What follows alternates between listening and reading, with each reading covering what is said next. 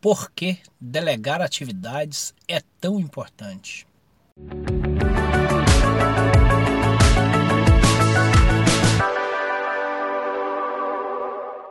O que muito se vê por aí, e a gente pode se observar muito de perto, com certeza, ao seu lado existe alguém fazendo esse tipo de coisa, é o profissional que é extremamente centralizador, principalmente o profissional que está no cargo de liderança, que é extremamente é, centralizador.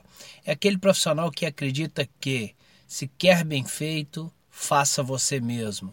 Isso pode levar a um sério problema, porque ninguém dá conta de executar todas as atividades que tem para executar no dia.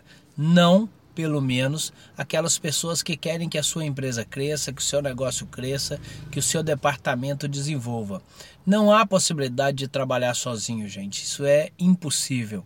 Nós precisamos sempre pensar que delegar é o melhor processo.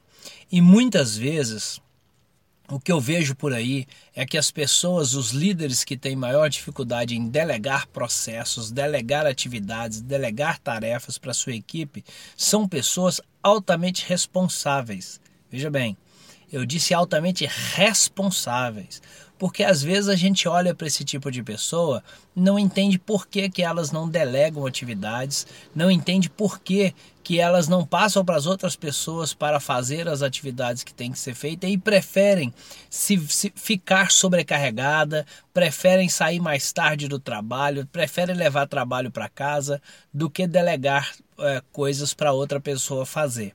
Logicamente que nós vamos encontrar várias motivações, não dá para resumir isso em uma ou duas motivações, o que realmente leva as pessoas a fazerem isso. Mas o que eu tenho observado é que muitas pessoas que, se, que preferem estar centralizada, preferem levar para casa, é simplesmente por uma questão de responsabilidade. O que, que é responsabilidade nesse caso?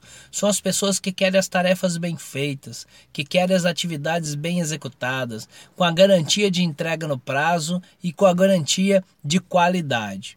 O que essas pessoas não conseguem perceber é que se, se delegar essas atividades e delegar esses processos é, de forma bem feita, de forma adequada, de forma pensada, planejada e bem executada, o benefício será muito maior. Muitas vezes as pessoas que estão procurando qualidade e estão procurando entrega no prazo, algumas ou muitas vezes não conseguem entregar no prazo mas também às vezes não consegue gerar a qualidade necessária, porque quando o prazo vai chegando, você tem que fazer mais rápido. Mas o que normalmente motiva essas pessoas, ou o que pelo menos motiva muita, muitas dessas pessoas, algumas das quais eu vi de perto, é a responsabilidade. Por mais que nós possamos olhar e achar que as pessoas são irresponsáveis por não delegar e elas não querem que o seu departamento cresça ou não querem que a sua empresa cresça, nem sempre isso é verdade. No fim das contas, o grande sentimento é a garantia do processo, a garantia da atividade bem realizada com qualidade. E isso, infelizmente, é, funciona de forma inconsciente. Ninguém pensa de forma consciente ou de forma racional, não vou delegar, prefiro morrer de trabalhar. Não é isso. Às vezes até as pessoas falam isso, mas elas têm valores internos que as fazem fazer de forma diferente. Se você sentar com essas pessoas para conversar, vai ficar muito claro para elas que é lógico que elas estão sobrecarregadas, que elas podem delegar. E às vezes vem a pergunta, mas delegar para quem? Porque nem sempre é uma questão de ter ou não equipe mas é uma questão de saber exatamente para quem vai delegar, pela questão da confiança de que o trabalho será bem feito. E não é também duvidar do caráter ou da competência das outras pessoas. É um valor tão intrínseco, tão interno, que elas entendem que só elas têm. Elas não entendem que as outras pessoas podem fazer. A partir do momento que nós conseguirmos identificar esses valores, trabalhar esses valores com essas pessoas, a gente consegue mostrar para ela que delegar funciona e funciona bem e, logicamente, que a gente possa delegar de uma maneira certa, adequada, escolhendo as pessoas que são mais adequadas para cada tipo de tarefa e fazendo de uma forma planejada, de uma forma linear e que dê tempo das pessoas aprenderem aquilo que elas precisam aprender.